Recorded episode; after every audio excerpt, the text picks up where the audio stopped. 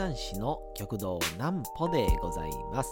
皆様12月の10日も大変にお疲れ様でございました。お休みの準備をされる方もう寝るよという方そんな方々の寝るをともに寝落ちをしていただこうという講談師極道南歩の南歩ちゃんのお休みラジオ。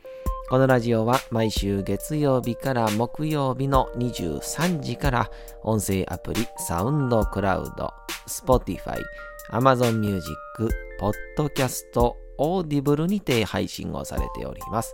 そして皆様からのお便りをお待ちしております。お便りは極道南歩公式ホームページのおやすみラジオ特設ページから送ることができます。内容は何でも結構です。ねえねえ聞いてよなんぽちゃんから始まる皆様の日々の出来事や思っていることなどを送ってください。送ってくださったご希望の方にはなんぽちゃんグッズをプレゼントいたしますので、住所、お名前もお忘れなくと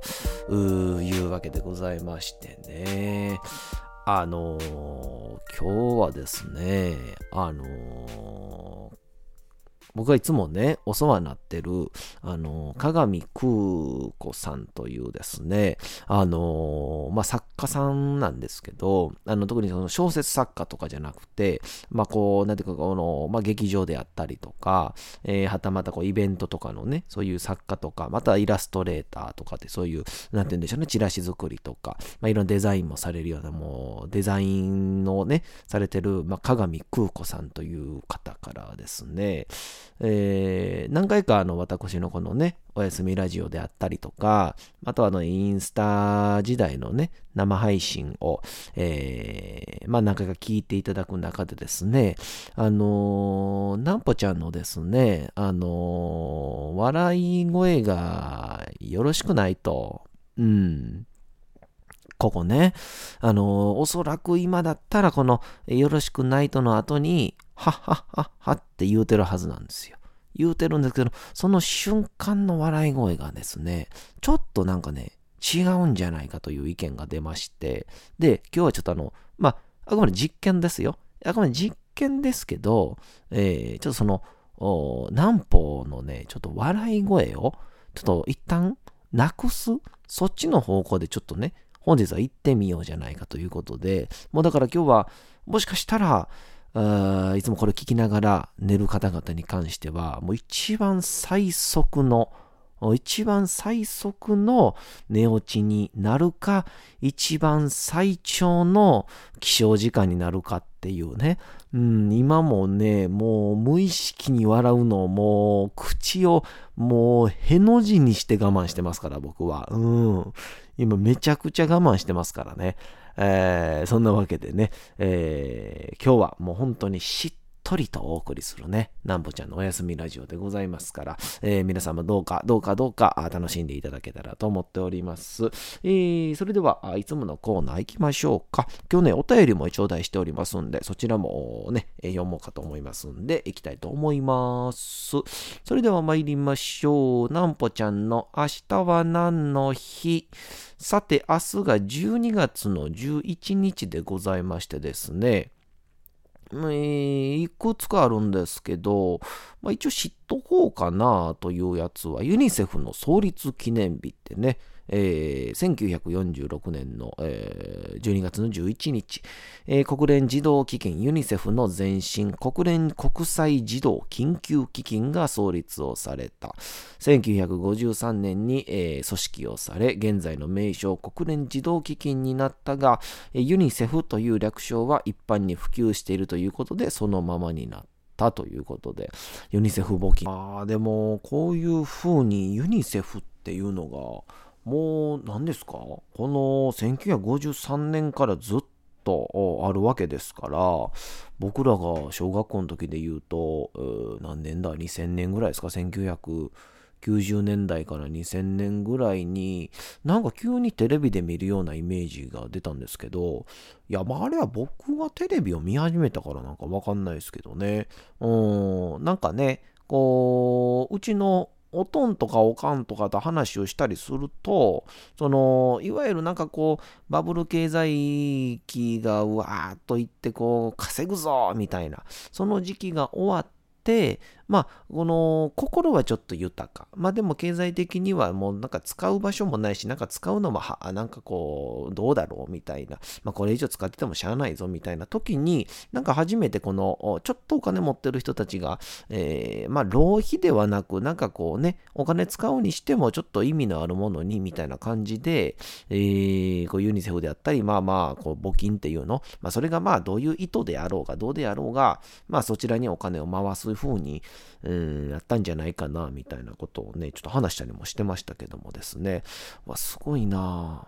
なんかちょっと笑いを我慢すると、すっごい真面目なこと言っちゃうんですね。うん。ああ、やばいやばいやばいやばいやばいやばい。今も笑いそうになりましたよ。うん、もうね、骨の髄まで染み込んでますからね。えー、あともう一個だけね、えー、これだけ覚えておきたいと思いますね。胃腸の日ということでね、えー、日本大衆薬、大衆薬ね、多くの人々の薬とか大衆薬工業協会、日本 OTC 医薬品協会が2002年に制定、1211で胃にいい、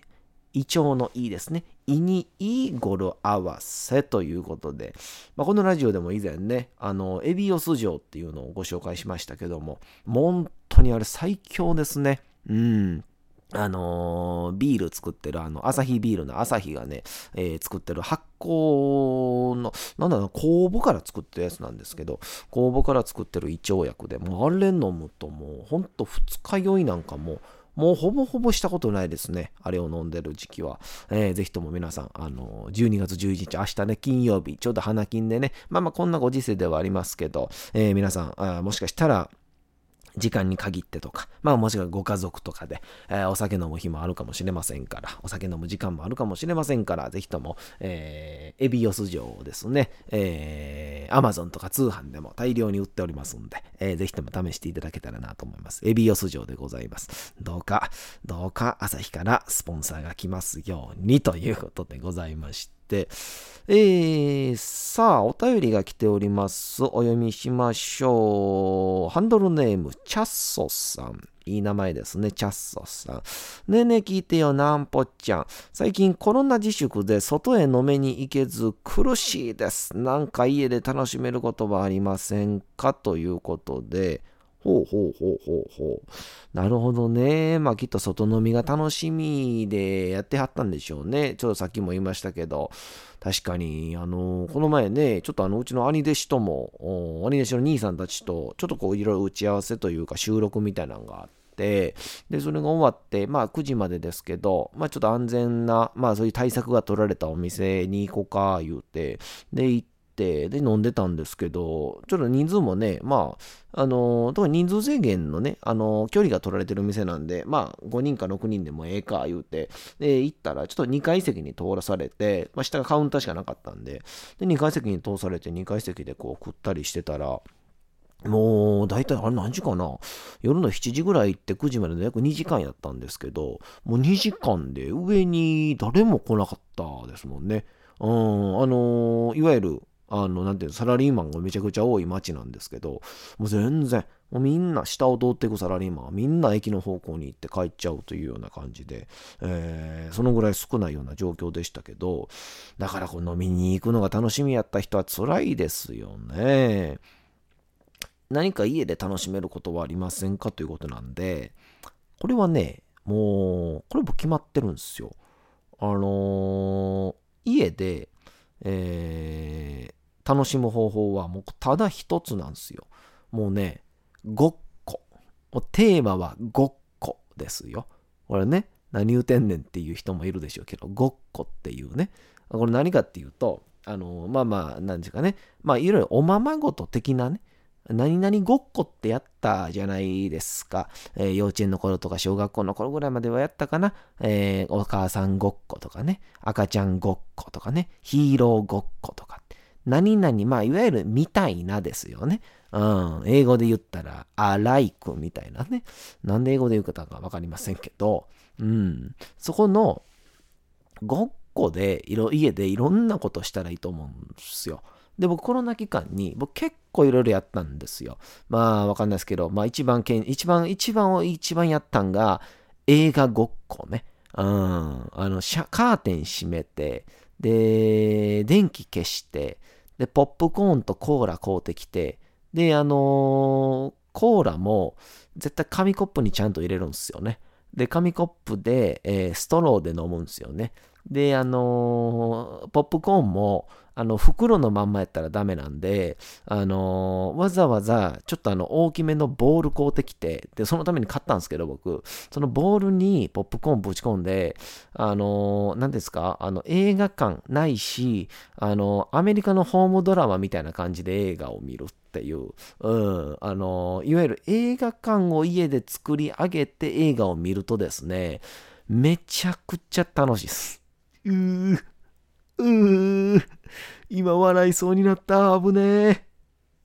今日はもうね、うん、絶対笑わないで決めてますからね。笑わないってのもおかしいんですけど、うん、あの、これで何か変わるってね、えー、鏡空子さん言うてたんで、頑張ってますけど、えー、うん、もう必要以上に今日時間かかってるんでね、フリートークの時間がどんどん短くなってるんですけど、えー、そうなんですよ。だからなんとかごっこっていうのがね、すんごい楽しいんですよ。で、僕もう一個やったら何やったかな？えー、っとね、えー、映画ごっこともう一個やったんが、えー、っとね、えー、あれね、えー、レストランごっこね。うん。レストランごっこで、えっ、ー、と、いろんな料理作ると思うんですよ。で、まあまあ本当にね、外食ができないっていう状況やったんで、あの、結構ね、めちゃくちゃ手込めるんですよ。で、めちゃくちゃこう手込めて、盛り付けも完璧にして、で、えー、ランチョンマットみたいなのもちゃんと買うてきて、で、それを引いて、で、その上に完璧に、いわゆるその飲み物に関してもなんかこうワイングラス的なわざわざ置いて、全部完璧に整えてから、それではどうぞお召し上がりくださいって言ってわざわざ席に座って、えー、あ、ありがとうございます。いただきます。うんって食うっていう。これめちゃくちゃ楽しいですよ。うん。で、これポイントは、あの、すぐ食べ終わってから、絶対すぐに洗い物しないっていうのが大事ですね。うん。あの、あえて一回食べ終わってから、あの、一回家の外に出るっていう。これポイントですね。家出て。でも、ほら店を退店する感じ。で、どうもって言って。で、家の一周外を回って、外の空気ね、え当時コロナ期間やったんで、ほんと自粛期間やったんで、人とも会わずに、えー、家帰ってきて、で、帰ってきて、我に戻って、えー、皿を洗うという、えー、まあそんな風な感じでね、なんとかごっこっていうのを試していただけたらなぁなんとも、えー、思ったりもいたします、え。そんなわけでございまして、ぜひともコロナ期間そんなんやってみてはいかがでしょうか。えー、このチャストさんは、えーえー、一応シールご希望ということでございますんで、えー、ナンパちゃんシーズンをプレゼントいたします。また郵送でお送りしますんで、お楽しみにということでございまして、さあ、そんなわけでね、この空子さんっていう、さっきね、このね、この、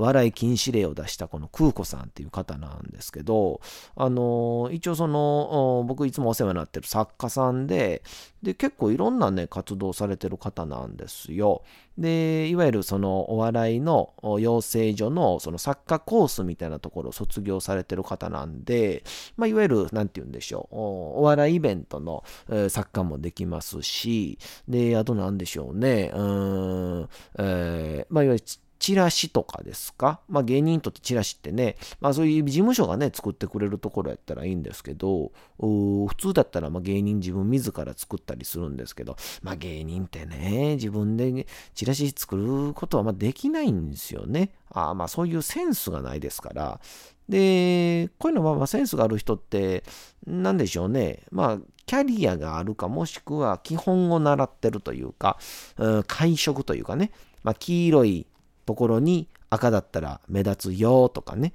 いわゆるあの光の三原色的な赤、黄、青のこの混ざり具合がどれが目立つとか、なんかそんなんね、熟知してる人がやっぱりややうまいんですよ、チラシとかも。いわゆるフォントですか？あのなんかこうゴシックタイヤ明朝体とかいろいろあるじゃないですか。ああいうのもね、もうめちゃくちゃね、上手な人っているんですけど、でので、こう川見空子さんっていう方がね、えー、空子さん、空子さん？空子さん？空港さんって何や、そのイントネーション。空港さんがね、えいつもね、いろいろやっていただくんですけど、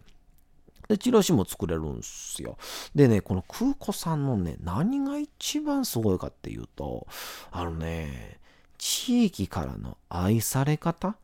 もうこれ半端なくて、えー、その、普通ね、あの、なんて言うんですかね、芸会というか、まあ芸会って言うともなんかちょっとこれも寒いんですけど、なんかあ、やばい。今、ふんって言っちゃった。危ない。空港さんに怒られる。く、く、あ、やばいやばいやばい。笑っちゃう笑っちゃう。あ抑えろ抑えろ。ナンパ抑えろ。あ危ない危ない危ない。笑うな笑うな笑うな。オッケーオッケーオッケーオッケー。うん。このね、あの、うん。そうですよ。うん、大丈夫、大丈夫。うん、大丈夫、大丈夫。このね、空港さんっていう方がね、空港さん？まあ、空港さんね、空港さんがね、空港さんが、この、なんかこう、ちょっとこう芸人とか、もしくはまあ、まあ、芸能界っていうのもそれ多いんですけど、そっち方面と関わってると、なんかちょっと勘違いする人ってやっぱいるんですよ。まあ、もちろんね、この芸界にしかわからない空気感ももちろんあるんですけど、なんかそっち方面だけにいると、なんか同じ立場みたいな感じになっちゃう人もいるんですよね。うん。まあ、ほら、僕のナンポちゃんなんてもう1ミリも売れてませんから、1ミリも売れてないけど、どうしても売れてる側に、売れてる人たちの同じ側にいるって勘違いして、なんか偉そうになる人もやっぱいるんですよね。で、そんな人の中で、意外と一般人の感覚って、っていう、うなんでしょう、例えばわかんないですけど、えー、うまい料理が映ってたらチャンネル止めてしまうとか、えー、なんでしょうね、あのー、なんか、えー、スカットジャパンとか見ても、なんか、スカットジャパン見て、あの、ほんまに怒ってる人っているじゃないですか。うん。でも僕、あれね、意外とやっぱあれ、普通に怒る人がいるからこそ、あれで成立する番組なんですよね。うん。あれを見て、怒れる人いるじゃないですか。っていう意味で、この空港さん何がすごいって、あのね、そういう一般の感覚っていうのがね、ちゃんと残りつつも、こう芸人さんとのね、接しることができるっていうね、結構ね、貴重な方なんですよ。っていうので、この私のね、えー、住んでるこの地域とかいろんなところで、えー、空港さんと会うことも多いんですけど、この空港さんがね、もうね、商店街とかいろんなお店からね、めちゃくちゃ愛されてるんですよ。なんかもう地域の娘みたいな。うん。なんか歩けばこんにちは、こんにちは、こんにちは、みたいな。でも、その、なんて言うんですか？あのー、空港さんのね、ご年齢は言えないですけど、ご年齢は言えないですけど、まあまあ僕より先輩ですよ。僕よりだいぶ先輩。うん。年齢は言えないですけど、僕よりだいぶ先輩。でだいぶ先輩なんですけど、なんか、もう、立ち振る舞いが、あのー、まあ、例えるなら、あの、じゃりんこ知恵みたいな。うん。あの、ちえちゃんみたいなんですよね。うん。だから、あのー、基本的にやっぱ第一で声かけられることが、おい、飯食うてんのかっていうね。今の時代ないですよ。お前飯食うてんのかっていう、あの年で言われるって、あの年ってね、年齢は言うてないですよ。うん。でもあの、僕のより人生の大先輩で、おい、飯食うてるか？お食うていけって言われるね。あれは本当に僕、天性の才能やなと思いますね。ある意味作家として一番大事な、えー、才能なんじゃないかなとも思ったりするんですけど、そのま空子さんからね、えー、今日はもう何回も言いますけどね、もう笑うな、笑うなっていうことをね、えー、もう散々言われましたんで、もう意識すればするほどですね、うーん、まあここまで約オープニングから約20分、何を話してるか1ミリも覚えてないですね。あ、やばい。あらだった。空港さん、ごめんなさい。笑っちゃいました。でもね、意外とこれはこれでなんか、ごまかすことがなかったんで、意外と本音を喋れたんじゃないかなとも思ったりしますね。えー、だから明日あ、このを踏まえてまた放送に頑張りたいと思います。それではお次のコーナー行きましょう。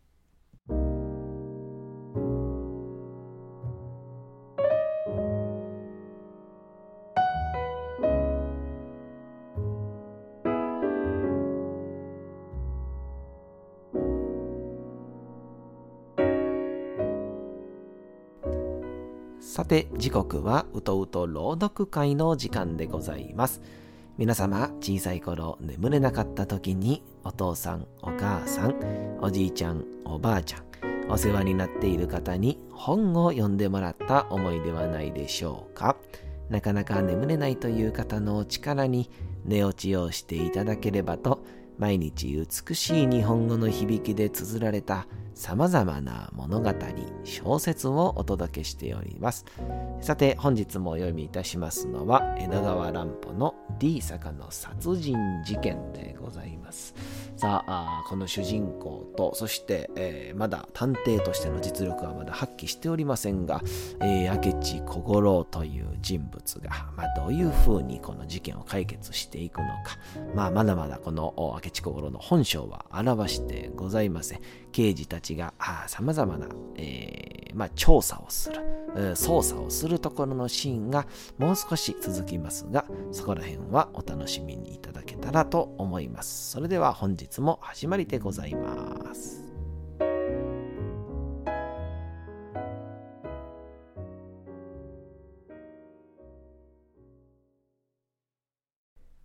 D 坂の殺人事件江戸川乱歩検事はその報告に基づいて調書の材料を初期に書き留めさせていた。まず、死体のあった奥の間の捜索が行われたが、遺留品も、足跡も、その他、探偵の目に触れる何者もなかった様子だ。ただ、一つのものを除いては、電灯のスイッチに指紋があります。黒いエボナイトのスイッチに何か粉を振りかけていた刑事が言った。前後の事情から考えて、電灯を消したのは犯人にそう言いありません。しかし、これをつけたのはあなた方のうちどちらですか？明智は自分だと答えた。そうですか。後であなたの指紋を取らせてください。この伝統は触らないようにして、このまま取り外して持っていきましょう。それから刑事は2階へ上がって行ってしばらく降りてこなかったが、降りてくるとすぐに路地を調べるのだと言って出て行った。それが10分もかかったろうか、やがて彼はまだついたままの懐中電灯を片手に、一人の男を連れて帰ってきた。それは、汚れたクレップシャツに、カーキ色のズボンといういでたちで、四重ばかりの汚い男だ。足跡はまるでダメです。刑事が報告をした。この裏口のあたりは、日当たりが悪いせいか、ひどいぬかるみで、下駄の跡がめった無償についているんだから、とてもわかりっこありません。ところで、この男ですが、と、今連れてきた男を指し、これは、この裏の路地を出たところの角に店を出していたアイスクリーム屋ですが、もし犯人が裏口から逃げたとすれば、路地は一方口なんですから、必ずこの男の目についたはずです。君、もう一度私の尋ねることに答えてごらん。そこで、アイスクリーム屋と刑事の問答。今晩8時前後にこの路地を出入りした者はないかね？一人もありませんので、日が暮れてからこっち、猫の子を一匹通りませんので、アイスクリーム屋はなかなか要々力答えているのであった。さて、本日もお送りしてきましたなんぽちゃんのおやすみラジオ。改めてにはなりますが、このラジオは毎週月曜日から木曜日の23時から音声アプリサウンドクラウド、Spotify、Amazon Music、Podcast、Audible にて配信をされております。また、金曜日24時からは、客道南歩の YouTube チャンネルにて、おやすみラジオとは打って変わって、南歩ちゃんの夜更かししちゃっていいじゃないと題したライブ生配信を行っております。チャット機能などのコメントもいただきながらの生配信ですので、ぜひともお越しください。そして皆様からのお便りをお待ちしております。お便りは、極道南歩公式ホームページのおやすみラジオ特設ページから送ることができます。内容は何でも結構です。ねえねえ聞いてよなんぽちゃんから始まる皆様の日々の出来事や思っていることなどを送ってください。送ってくださったご希望の方にはなんぽちゃんグッズをプレゼントいたしますので、住所、お名前もお忘れなく。お休み配信、YouTube ともどもにチャンネル登録をよろしくお願いいたします。というわけでございまして皆様12月の10日も大変にお疲れ様でございました。明日も皆さん、街のどこかでともどもに頑張って、夜にまたお会いをいたしましょう。なんぽちゃんのおやすみラジオでございました。それでは皆様、おやすみなさい。すやすやすやー。